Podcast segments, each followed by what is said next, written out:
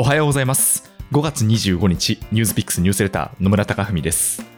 この番組ではソーシャル経済メディアニュースピックスで毎朝配信されているデイリーブリーフィングと連動して5分間で一つだけ今日知っておきたいニュースを解説していきます。ぜひ朝のお時間のともにお付き合いいただければ嬉しいです。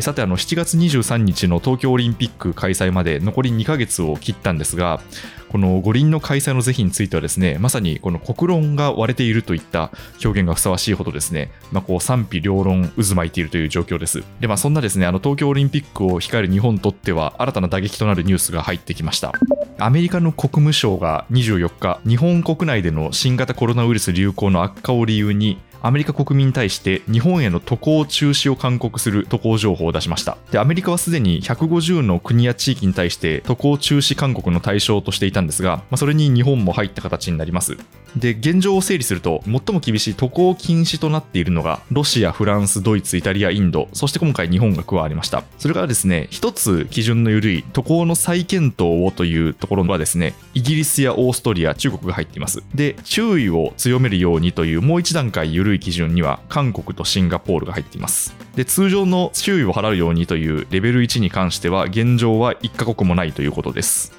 このアメリカの決定はオリンピックの開催に影響せざるを得ないと思うんですが、現状のオリンピックの議論がどうなっているかというと、まず、日本の世論はですね、新聞各社の世論調査によると、まあ、40%から59%、これはあの新聞社によって差があるんですが、が中止すべきと答えていまして、まあ、ほぼ半数がオリンピック開催を支持していないということになっています。それからですね、JOC の山口理事がですね、国民の多くが疑義を感じているのに、国際オリンピック委員会も日本政府も大会組織委員会も声を聞く気がない。平和構築の基本は対話であり、それを拒否する五輪に意義はないといった批判の声を上げているほかですね、経済界からはソフトバンクの孫正義会長やですね、楽天の三木谷 CEO がですね、オリンピックの開催に対して大きなものを失うとかですね、開催は自殺行為だといったですね、まあ、強い言葉を発信しています。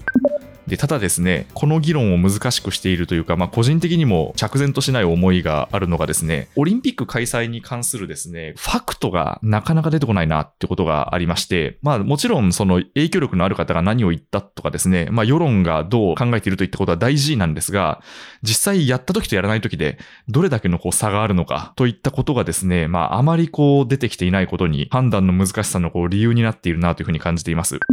で、その点で言うとですね、ちょうど5月の21日に、東京大学経済学研究科の研究グループが、五輪開催の感染への影響、定量分析といったレポートを発信しています。で、それがですね、結構興味深い内容なので、ここでも取り上げていきたいと思います。で、これは東京大学経済学研究科の中田大輔准教授と藤井大輔特任講師のグループが今月16日までのデータをもとに行ったもので、過程としては現在出ている緊急事態宣言が6月中旬まで延長され、国内のワクチンの接種が1日に60万本のペースで進むというものです。で、オリンピックに関しては海外から大会期間中に選手や関係者などが10万5千人入国して、まあ、このうちの半数がワクチンの接種を終えていると。で、それから、えっと、一定数は偽陰性として入国検査をこうすり抜けてしまうという過程を置いています。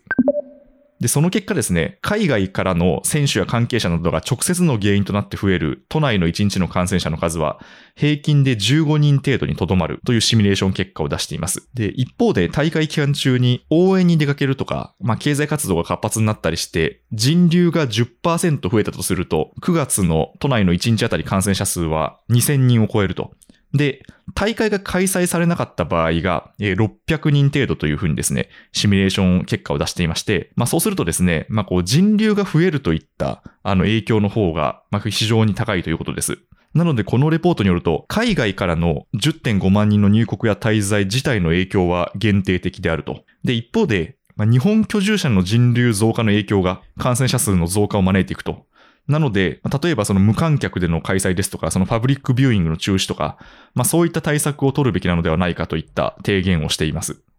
で、それに加えてですね、最近懸念されているそのインド型変異株の懸念国からのこう人流の水際対策学の徹底を、まあ今一度していくべきなのではないかとしています。まあ、オリンピックに関してはこうよく言われているように感染状況と医療体制それからですね経済でさらにはですねこう選手の心情とかですね、まあ、関係者間の心情といったさまざまなコストとベネフィットが複雑に絡み合っているので何を優先してこの判断をしていくかということが、まあ、当然立場や人によって分かれるわけなんですがただ実際やった時とやっていない時で現時点のファクトはどういったことが分かっていてでそれをもとにシミュレーションをすると一体どういったことが起きるのか、まあ、そのような議論を今後は行っていかなければいけないなと思います、まあ、こう安心安全を確保して開催するといったですねスローガンは、まあ、正直こうメッセージとしては何も意味がないので、まあ、こう開催するとしたら、まあ、こういう根拠であるから開催できるんだといったことをぜひ国にも示していただきたいと思います。ニュースピックスニュースレターでした。今日もいい一日をお過ごしください。